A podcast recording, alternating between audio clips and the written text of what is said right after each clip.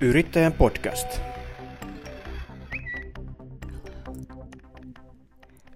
Hyvät kuuntelijat, tervetuloa Yrittäjän podcastin seuraan. Isäntänä tuttuun tapaan toimittaja Pauli Reenikainen. Mukava, että juuri sinä olet siellä kuuntelemassa Yrittäjän podcastia tänään.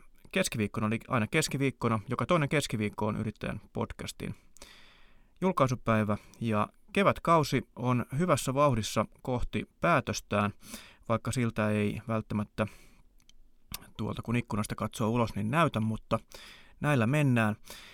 Ja ö, tänäänkin on mielenkiintoinen aihe yrittäjän podcastissa käsiteltävänä. Ja pureudumme nyt ö, kausityövoimaan. Ö, viljelijän näkökulmasta otamme esille ukrainalaisen, ukrainalaisten pakolaisten työtilanteen ja heidän merkityksensä nyt tässä kokonaisuudessa. Ja vieraaksi olen kutsunut kokeneen alan yrittäjän, eli Mattilan Marjatilan yrittäjä Tarja Matomään, joka toimii siis miehensä kanssa Huittisissa. Ja 2003 vuodesta lähtien olette ilmeisesti alalla, eli tätä puutarhaa, marjatilaa pyörittäneet, eikö näin? Joo, kiitoksia kun saatiin tulla ja tosiaan ollaan, ollaan marjatilaa pyörittänyt käytännössä. Mies on pyörittänyt koko ikänsä jo omassa kotipaikassaan ja sitten tämä meidän oma on alkanut vuonna 2003 ja viimeiset pari vuotta nyt sitten osakeyhtiönä. Minkälaista toimintaa teillä siellä, siellä on? Ollaan hyvin monipuolinen marjatila, eli päätuotteena tietysti tuore mansikka, vadelma, vähän herukoita, pensasmustikkaa, hernettä siellä, mutta toimitaan myös ympäri vuoden, eli meiltä löytyy pakastemarjoja, tehdään myös jatkojalosteita, ihan tämmöisiä juomatuotteita ja myös marjaviinejä. Niin, niin. Eli monipuolista tuotantoa ja yhteinen tekijä on semmoinen, että aito ja makuja suomalaisesta marjasta. Marjat ovat hyviä, sen moni tietää, niistä saa varsin monenlaisia herkkuja tehtyä, mutta ei mennä nyt niinkään tähän gastronomiaan, vaan, vaan ehkä, ehkä nyt kysyn sinulta aluksi, lähdetään liikkeelle siitä, että jos nyt olisi niin sanotusti normaali rauhallinen vuosi 2022 ja elettäisiin huhtikuuta, niin minkälainen eh, tilanne teillä olisi nyt, nyt tässä kohtaa, jos puhutaan vaikkapa työvoiman saannista? Joo, eli meillä olisi vähän vajaa parikymmentä ihmistä töissä, mansikaistutukset käynnissä ja vähän rakennusinvestointia oltaisiin tekemässä lisää, jos olisi tämmöinen normaali vuosi. Onko nyt, onko nyt siis onko nyt investoinnit kuitenkin käynnissä vai, vai onko niiden suhteen jotain muutosta ennen kuin mennään tähän varsinaiseen työvoima-asiaan? Kyllä tämä tämänhetkinen työvoimatilanne muutti suunnitelmia ja samoin tietysti tämä Ukrainan sotatilanne siinä mielessä, että todennäköisesti Suomi on syöksymässä lamaan, niin tämänhetkistä rakennusinvestointia siirrettiin useista eri syistä johtuen. Mutta iso syy tietysti, että se, että mitä sinne kassaan ensi kesänä meidän yritykseen saadaan, päästäänkö voitolliseen tulokseen vai jäädäänkö tappiolle, niin on iso kysymys, niin tässä tilanteessa ei rakennusinvestointia uskalla lähteä tekemään. Onko siinä syynä myöskin sitten äh, niin kuin rakennusmateriaalien äh, ehkä hinnannousu tai saatavuustekijät vai onko niillä tässä, tässä teidän, teidän tapauksessa merkitystä?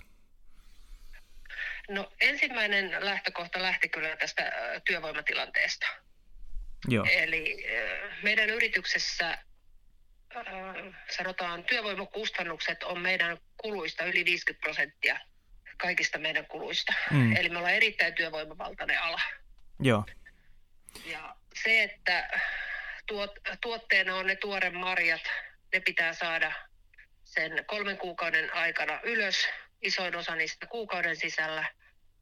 Ja jollei me sillä saada riittävästi työvoimaa, niin meiltä jää myös tulosaamatta. Eli kyllä se, silloin meillä jää se yrityksen voitto saamatta, joka vaikuttaa siihen, että me investointeja semmoisena vuonna pystytä tekemään. No miltä tota... Se oli vasta mm. se kakkosvaihtoehto sitten, että kaikki kustannukset nousee. Ja se tuli vasta sitten niin kuin sen jälkeen. Miltä nyt, nyt näyttää ensinnäkin ihan, ihan se normaalivuoteen verrattuna sen työvoiman saatavuus, jos ajatellaan sitä tilannetta, että ei vielä huomioida esimerkiksi Ukrainan pakolaisten osuutta siinä, niin miltä se työvoiman saatavuus näyttää?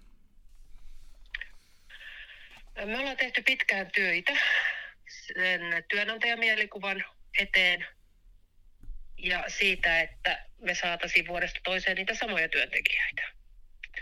Vaikka isoin osa meidän työväestä on sesokityöntekijöitä, ne on kausityöntekijöitä, niin meillä on muodostunut semmoinen ammattilaisten rinki, jotka tulee meille vuodesta toiseen.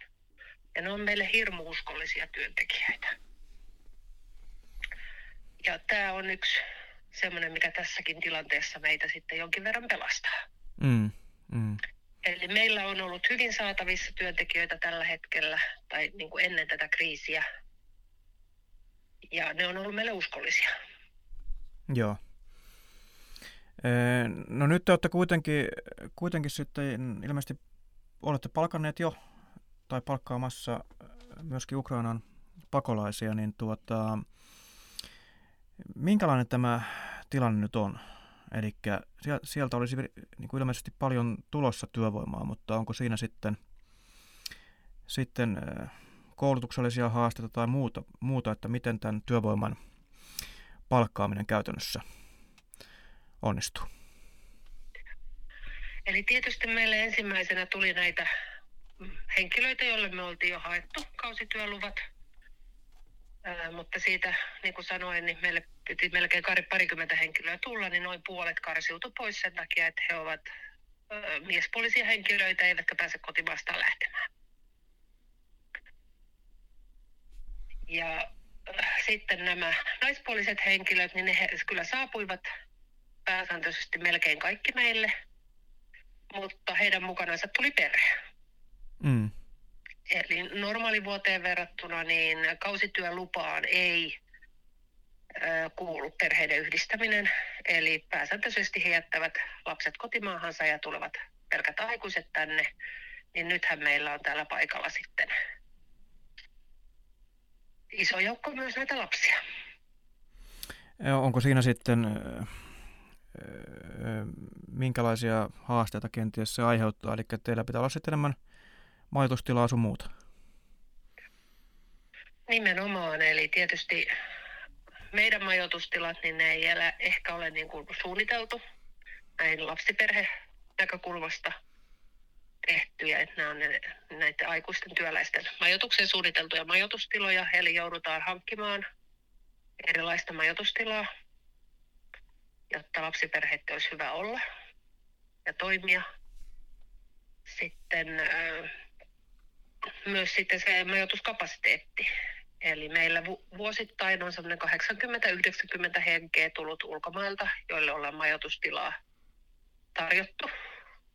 Niin t- tällä hetkellä se on niin, että sanotaan 30-50 prosenttia täyttää lapset mm. jotka eivät ole niitä meidän potentiaalisia työväkeä. Eli me tarvitaan majoituskapasiteettia 50 prosenttia lisää, jotta me pystyttäisiin tekemään se työmäärä, mitä oli tarkoitus kesällä tehdä. No miten tämä käytännössä on nyt sitten onnistunut vai onko se onnistunut? No tällä hetkellä vielä, että kevättuot on lähtenyt ihan normaalisti käyntiin. Meillä on tosiaan kun rakennusinvestointia siirrettiin, niin ollaan pystytty tekemään ne pakolliset työt, mitä nyt tähän aikaan vuodesta pitää tehdä sillä vajalla päällä. Ja sitten meille tuli myös sitten näiden meidän työntekijöiden ystäviä, tuttavia, sukulaisia, jotka halus lähteä pakoon Ukrainasta, niin tänne mitä he tietää, että on turvallinen tuttu paikka, missä on olemassa olevaa tuttuja yhteisöä täällä paikan päällä. Ja sitten tänne meille niin asumaan. Mutta jos ajatellaan... Sillä ajatuksella, että mm. niistä aikuiset meillä jossain vaiheessa työllistyy. Jos ajatellaan sitä majoituskapasiteettia, niin miten te olette pystyneet sen ratkaisemaan? Eli jos lapsille tarvii olla nyt tiloja, niin tota, mistä ne tilat on löytynyt? No tällä hetkellä meillä on vielä sitä ollut, mutta se, että miten me saadaan se siinä vaiheessa, kun me tarvitaan se iso poppo, eli mennään tuonne juhannuksesta kesäkuun puolesta välistä elokuun puoleen väliseen aika, niin siihen me tarvitaan majoituskapasiteettia lisää ja se on vielä täysin avoin. Joo. Eli onko nyt ö, tulossa edelleen siis siihen ö, sesongin piikkikohtaan niin sanotusti niin nimenomaan Ukraina pakolaisia? Meillä on suurin osa työntekijäistä ollut Ukrainasta jonkin verran. Ennen koronaa oli myös Venäjältä. Tällä hetkellä, kun olen kartoitusta tehnyt, että kenen kanssa piti kausityötodistuksia tehdä, niin isoin osa heistä on edelleen tulossa. Joo. Joo. Eli ukrainalaisia on tulossa. Osa haluaa, että he tulee pelkästään työstatuksella. Osa haluaa tulla turvapaikanhakijastatuksella Suomeen. Mm. Miten, se he, miten se heidän kannaltaan nyt muuttaa tilannetta sitten, sitten jos teillä on työntekijöitä, ketkä ovat aikaisemmin tulleet ihan sieltä toki rauhallisista oloista ja nyt pakolaisina, niin miten se, miten se muuttaa heidän tilannettaan ikään kuin työntekijöinä? Mm. No sitten tietysti, no näille, joille kerittiin jo luvat hakemaan, niin heillähän oli työluvat ja pääsi tekemään työtä heti. Mutta sitten tulee näitä, jotka tuli nyt pakolaisena, eli hehän ovat lähteneet poliisille, ulkomaalaispoliisille rekisteröitymään. Meillä on rekisteröintimatkat pitkät, eli lähimmät rekisteröintipisteet löytyvät 70-100 kilometrin päästä. Rekisteröinnin jälkeen heidän täytyy mennä vielä vastaanottokeskukseen, rekisteröitymään sinne vastaanottokeskuksen asiakkaaksi. Ja tässä on vielä ollut erittäin isoja haasteita, eli meillä kävi niin, että työntekijät kävi rekisteröitymässä Tampereella, kun Lounais-Suomen ainoa piste Raisi oli erittäin ruuhkautunut.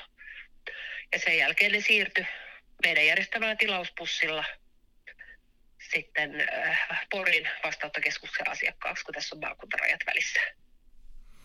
Aika vaikealta kuulostaa. Kyllä, ja tässä vielä käytiin, eli Raisio antama ohjeistuksen mukaan käytiin kääntymässä kerran Raisiossakin, mutta tehtiin tyhjä reissu, eli rekisteröinti ei onnistuttu tekemään, että siellä kapasiteetti ei pystynyt vetämään läpi. Ja tällä hetkellä olen humanitaarisesti nämä pussimaksut maksanut aivan itse omasta pussistamme. No tässä on nyt, ovat kasvaneet. Tässä on nyt aika paljon varmaan normaalivuoteen verrattuna nimenomaan nyt tällaista nimenomaan voisi sanoa niin kuin humanitaarista apua myöskin, niin tuota,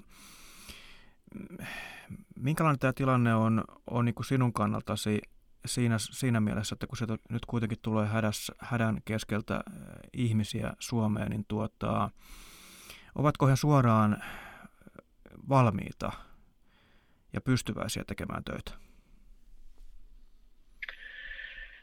Öö, meille ne ensimmäiset lähti silloin heti. Eli mm, he olivat sen verran nopeita liikkeissään, eli he olivat suhtkot valmiita. Tosin se, että mitä heillä oli mukana, eli he eivät saaneet matkalaukkuja paljon mitään mukaan, eli käytännössä kaikki on tarvinnut ostaa täällä paikan päällä. Eli oli pulaa vaatteista, oli pulaa kengistä, kaikesta mahdollisesta tämmöistä arkipäivän tavarasta, hygieniatarvikkeista. Mm.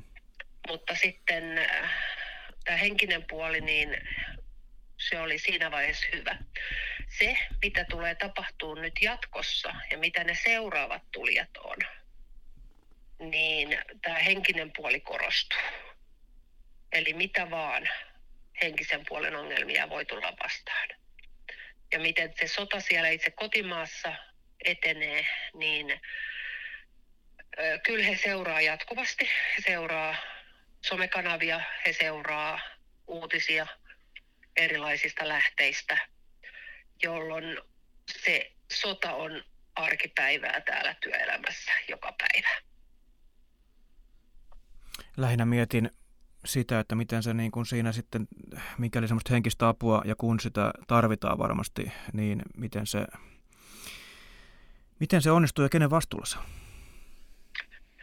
No tällä hetkellä me ollaan ollut kanssa yhteistyössä, niin siellä sitten no, menee yhdistyspuolelle, eli Mieli ry tarjoaa sitä henkistä apua tällä hetkellä. Mm. Sitä kautta. Joo. Ja sinun tietysti pitää yrittää keskittyä siihen työn organisointiin ja työn johtamiseen siellä, siellä marjatilalla. Kyllä, ja siis mehän luodaan ne rutiinit. Et päivässä on rutiinit, lapset on saatu kouluun, päivähoitoon. Ainakin ne, ne lapset, jossa on, jotka ovat niin kuin töissä. Tietysti jos ei ole töissä, niin silloin ei ole oikeutta tähän subjektiiviseen päivähoitoon että saadaan ne arkiset rutiinit pyörimään, mikä on myös hyvä terapia ihmiselle. Ja tuoda sellaisia asioita, että meillä täällä ei sodita, se asia huomioidaan, mutta semmoisia päivän piristyshetkiä koitetaan tehdä, että olisi niin kuin jotain muutakin ajateltavaa kuin se, että miten siellä kotipuolessa pärjätään. Yrittäjän podcast. Tänään Yrittäjän podcastissa marjatilayrittäjä Tarja Matomäki Huittisesta. Tuossa ehdimme jo puhua hieman työvoiman, työvoimatilanteesta liittyen nimenomaan Ukrainan ää, sotatilaan ja sieltä tuleviin pakolaisiin. Te olette siis aikaisempina vuosina ää, palkanneet ukrainalaisia sinne marjatilalle. He ovat ilmeisen äh, pidettyjä ja äh, vastuuntuntoisia ahker, ahkeria työntekijöitä. Kyllä. Eli he yleensä tietävät, mihin he ovat tulossa ja haluavat, heillä on se motivaatio ja asenne kohdalleen tehdä työtä. Ja kun kausityöstä on kyseessä, niin että päinvastoin me saadaan toppuutella työlainsäädäntö mukaan, että nyt ei voida enempää töitä tehdä. Niin. Että halu ja tahtotila on kova. Niin. Öö, miten monta kuukautta teillä siis näitä kausityöntekijöitä niin sanotusti siellä tarvitaan? Siis se, niin kuin mainitsit, niin kovin sesonki oli tuossa keskikesän nurkilla, mutta nyt jo on sitten ikään kuin ö, työt siellä alkaneet, niin miten tämä, miten, miten kova tarve siis, kuinka monta kuukautta No siis pieni joukko tarvitaan sinne ihan jopa yhdeksän kuukautta. Seuraava ryhmä meillä on noin puolen vuotta tuohon ja sitten se iso joukko tarvitaan se alle kolme kuukautta. Eli heidät siis palkataan osa kolmeksi kuukaudeksi. Mitä sitten, jos puhutaan näistä pakolaista, niin mitä heille sen jälkeen? Mihin siis, onko nyt mietitty sitä vielä, tai en tiedä, onko se nyt sinun tehtäväsikään miettiä, mutta mitä heille tapahtuu sen jälkeen? No se on hyvä kysymys. Eli tietysti meillä on osa meidän majoitustilassa on ympärivuotisessa käytössä mahdollista pitää.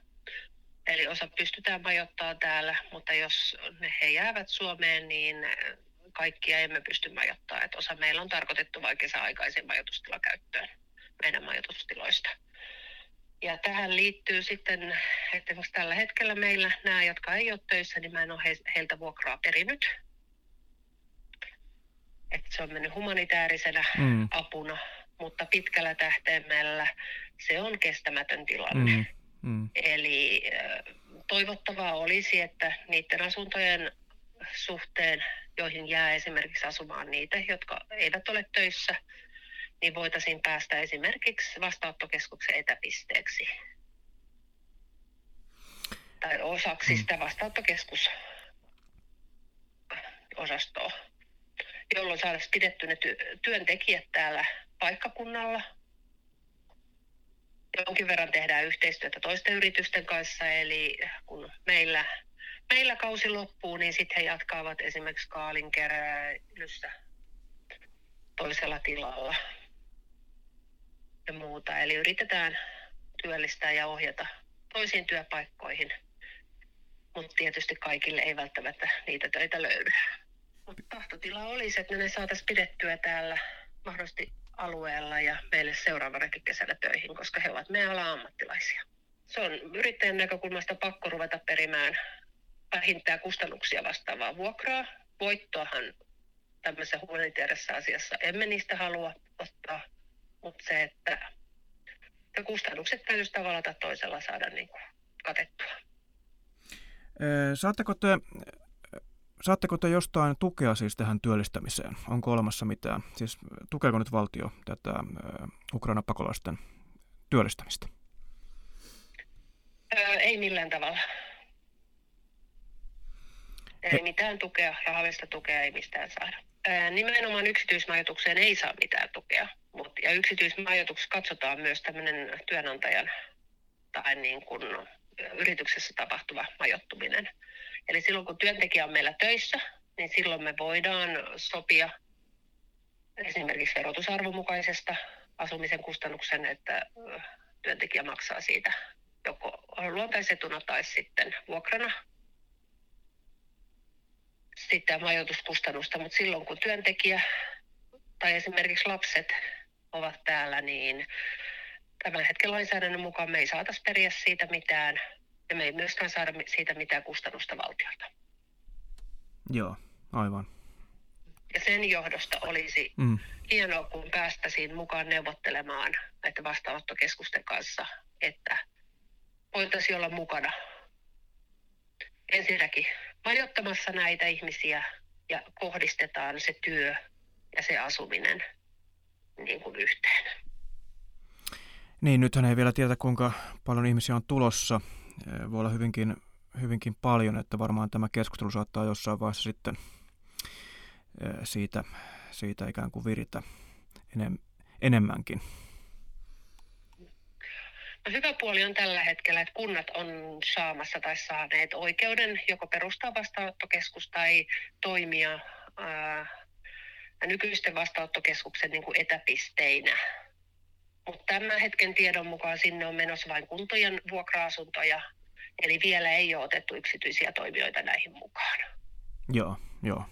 Mutta se, että se on jo positiivista, että saadaan niitä palveluita tänne lähemmäksi, vastaanottokeskuspalveluita.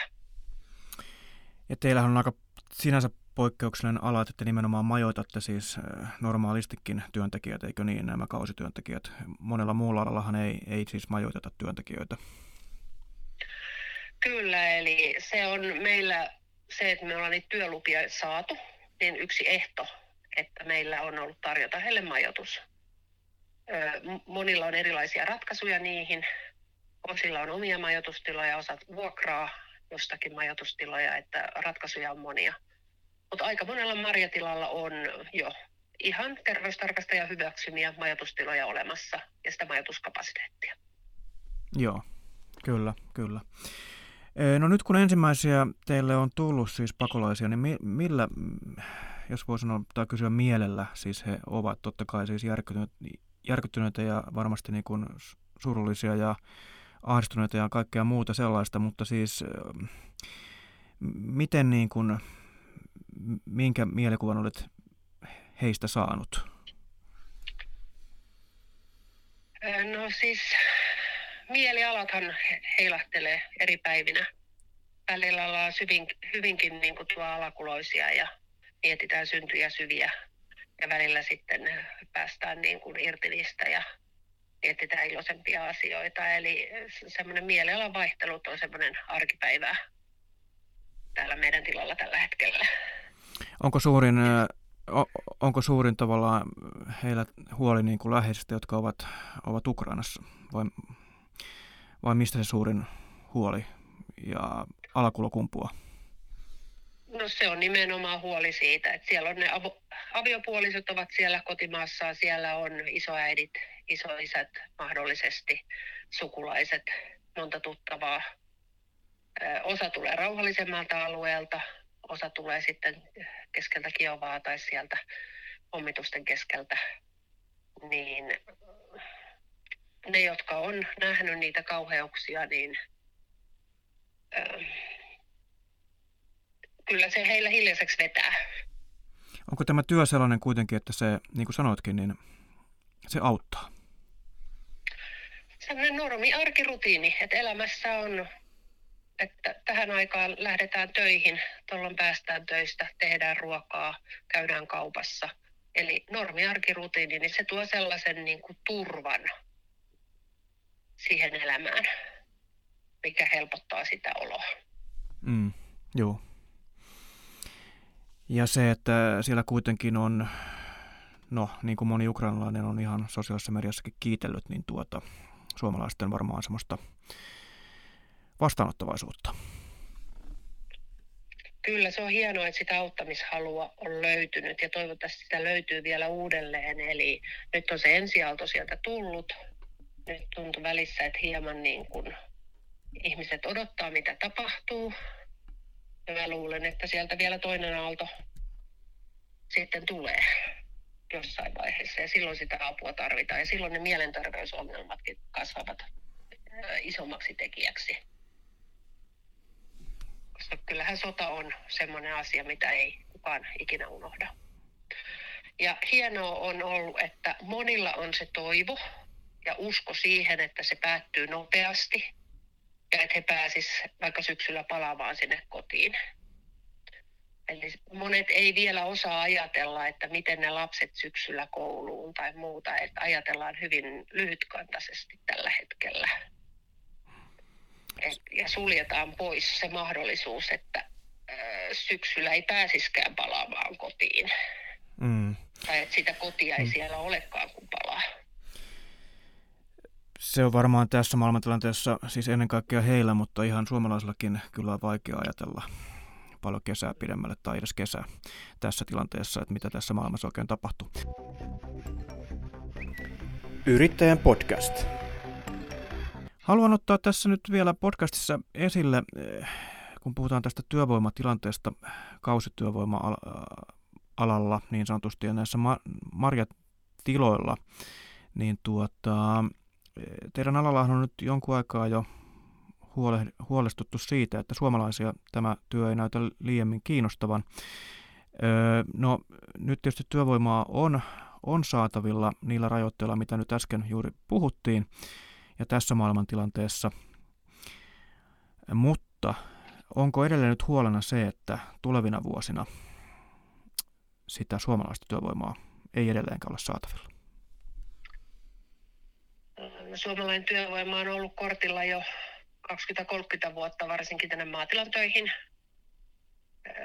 Ja me ollaan näiden ulkomaalaisten työvoiman kanssa eletty. Ensiksi otettiin Virosta, Lähi-Venäjältä, Karjalasta siitä työvoimaa. Sitten mentiin Latvia, Liettua ja sitä kautta sitten on päädytty tuonne Ukrainaan asti ja koko ajan niin kuin kauempaa ja kauempaa sitä työvoimaa on tullut, mikä on aika kestämätön tilanne. Ja yksi, mikä nyt muuttaa tämä tilapäisen suojelun osalta pysyvästi tätä tilannetta, vaikka tämä on nyt tällä hetkellä vain tilapäinen suojelu, niin ennen ulkomaalaisen, varsinkin kolmannessa maista tulevien ihmisten työn tekemistä Suomessa on rajoitettu. Se on ollut tarveharkinnaista. Eli jokainen työlupa on aina erikseen mietitty, että annetaanko sitä, ja niitä on saanut vain rajatulle ö, toimialoille niitä työlupia. Mutta tilapäisessä suojelussa ei tällaista tarveharkintaa enää ole, eli työntekijähän voi mennä mille tahansa alalle töihin. Ja meillähän on monella aloilla isoja työvoimapuutteita tällä hetkellä. Mm, kyllä. Met- met- metallialat, siivousalat, rakennusalassa on ollut jo pitkään maatalousalan lisäksi. Ja ravintolalla muun muassa ravintolapuoli, teollisuudessa on ongelmia ollut saada riittävästi työvoimaa. Ja hoitajapuoli on ehkä nyt tämä viimeisin, mikä on noussut esille. Eli tietysti tässä on nyt mahdollisuus saada näihin kaikkiin sitä työvoimaa, mutta tässä on myös se haittapuoli, että sitten maatalousala on matalapalkka-ala, niin mistä me saadaan ne työvoimat sitten tulevaisuudessa. Eli selkeästi sitä, että mihin se työvoima nyt siirtyy ja menee, niin se suun, siitä tulee ihan pysyviäkin muutoksia todennäköisesti tämän sodan seurauksena. No tuossa mainitsit, että tämä on kestänyt pitkään kymmeniä vuosia jo tämä suomalaisten kiinnostamattomuus tätä alaa kohtaan, niin tuota, onko siihen olemassa mitään keinoa saada sitä takaisin vai mistä, mikä, se, mikä se ydin ongelma siinä on? No tietysti meillä on koko ajan ollut, että äh, ikäpolvet on pienentynyt. Eli, äh, ja on, meillä on hallituksenkin puolesta panostettu siihen, että ihmisiä koulutetaan pitkälle – Eli silloin ihmisethän menee ja automaattisesti hakeutuu niin kuin koulutusta vaativiin aloille. Ja maatalousala on perinteisesti sektori, jossa on aika matala koulutustaso yleensä näihin töihin. Mutta yleinen työn arvostus, eli itse yrittäjänä on lähtenyt nostamaan sitä, että mikä se on sen ylvämpää tehdä hommia kuin tuottaa suomalaista aitoa ruokaa. Mikä olisi sen ylvämpää olla kuin olla se suomalaisen ruoan tekijä. Niin se pitää lähteä meistä yrittäjistä. Me arvostetaan meidän työtämme, sitä lähdetään hinnoittelemaan oikein. Ja myös meidän työntekijät, niiden pitää pystyä kokemaan, että he ovat arvokkaita työntekijöitä tässä ruoantuotannon ketjussa. Mm. Eli nostaa itse sitä arvostusta ja sitä kautta nostetaan myös arvostusta siitä, että tämä työ koetaan arvokkaaksi ja siihen ruvetaan hakeutumaan. Ja monella muulla alalla on tämä sama juttu. Ja toivottavasti tämmöiset kriisitilanteet nyt nostaa sitä työn arvostusta. Että oli se mikä tahansa työ, se on tärkeää ja se on arvokasta. Onko näin, että että teille ei siis juuri tule hakemuksia suomalaisilta? Öö, ei valitettavasti tule. Ja niin kuin oli puhetta, niin tämä toiminta on myös muuttunut. Jos 30 vuotta sitten mansikkaa viljeltiin esimerkiksi se poimijoita tarvittiin se kolme neljä viikkoa kesässä, niin nythän meillä poimitaan öö, marjatiloilla kolmesta jollakin jo lähemmäksi viittä kuukautta sitä marjaa. Eli se ei ole enää koululaisten tai kesälomien työtehtävä. Eli me tarvitaan niitä ammattilaisia tekemään sitä hommaa. Joo, joo, kyllä. Eli myös työn luonne on muuttunut. Ja vielä ei ole sitä robottia, joka siellä keräisi. keräisi. Robotteja on kyllä kehitetty ja niitä on, mutta ne on pääasiassa kehitetty pöytäviljelyyn ja kasvihuone homma, että semmoinen avomaan robottia, niitä on tekeillä, mutta siellä on isoja haasteita sen kanssa. Joo. Et tällä hetkellä vielä käsin poiminta, ihmistyönä tehtävä poiminta on se kaikista nopein ja tehokkain. No millaisin mielin nyt suhtaudut tästä, jos puhutaan tästä ja ensi vuodesta, tuossa alussa mainitsit näistä investoinnista, joita on jouduttu nyt lykkäämään, niin tota, millaisena näet Maria-tilojen yrittäjien tilanteen tässä, jos puhutaan kahden vuoden aikavälistä? Öö, on vaikeat vuodet edessä. Meillä on nyt jo kaksi vaikeaa vuotta tuon koronan takia taustalla, mikä on lisännyt kustannuskehitystä tonne. Niin, öö, työvoimapoliittisesti, no toisaalta tällä hetkellä vielä niitä työntekijöitä on saatavilla, mutta se, että mihin se kehittyy, niin olen erittäin huolestunut tilanteesta – mutta sitten myös tämä muu yrittäminen eli kustannuskehitys ja, ja kun puhutaan ruoasta, niin ruoan, hintaan sen kustannusten nousun saaminen niin on haasteellista. Erittäin vaikeita vuosia on tulossa. Mm, mm. Ja teilläkin varmaan jonkun verran siellä polttoainetta ja energiaa kuluu ja niiden hinnathan nyt tiedetään. Kyllä, ja yksi iso tekijä on lannoitteet ja lannoitteet. Kyllä. Mm. nousu on todella valtava. Mutta myös pakkaustarvikkeet. Eli marjoja aika paljon pakataan esimerkiksi pahvipakkauksiin, niin siellä on puhuttu tämmöinen yli 20 prosentin hinnan nousuista. Joo, kyllä. E- eli niitä investointirahoja, mitä varataan, niin nyt sitten syö nimenomaan tämä laukkaava inflaatiokehitys. Kyllä, ja kun useampi kriisi tulee yhtä aikaa, niin tässä on aika taikuri olla. mm, että mm, hallitsee mm. näitä. Että tietysti tuonne viranomaispuolelle olisi hyvä, että saataisiin näitä erilaisia byrokratiajuttuja hieman purettua, että tämä yrittäjän jaksaminen olisi vähän parempi sitten myös näitä haasteita kohdata. No miten olet itse tässä tilanteessa jaksanut? No onneksi on hyvä harrastus, missä käy tyhjentämässä pääni useamman kerran viikossa, niin äh, se auttaa tähän hommaan, mutta kyllä nämä tilanteet tällä hetkellä, ensiksi korona-asiat ja muut, niin moni on todella niin kuin jaksamisen äärirailoilla. Ja kyllä se itselläkin tuntuu.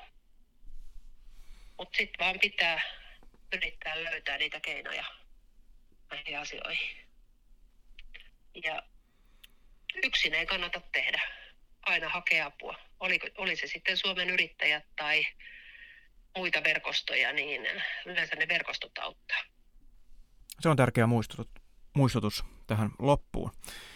Kiitoksia Tarja Matomäki, että avasit hieman marjayrittäjien marjatilallisen tilannetta.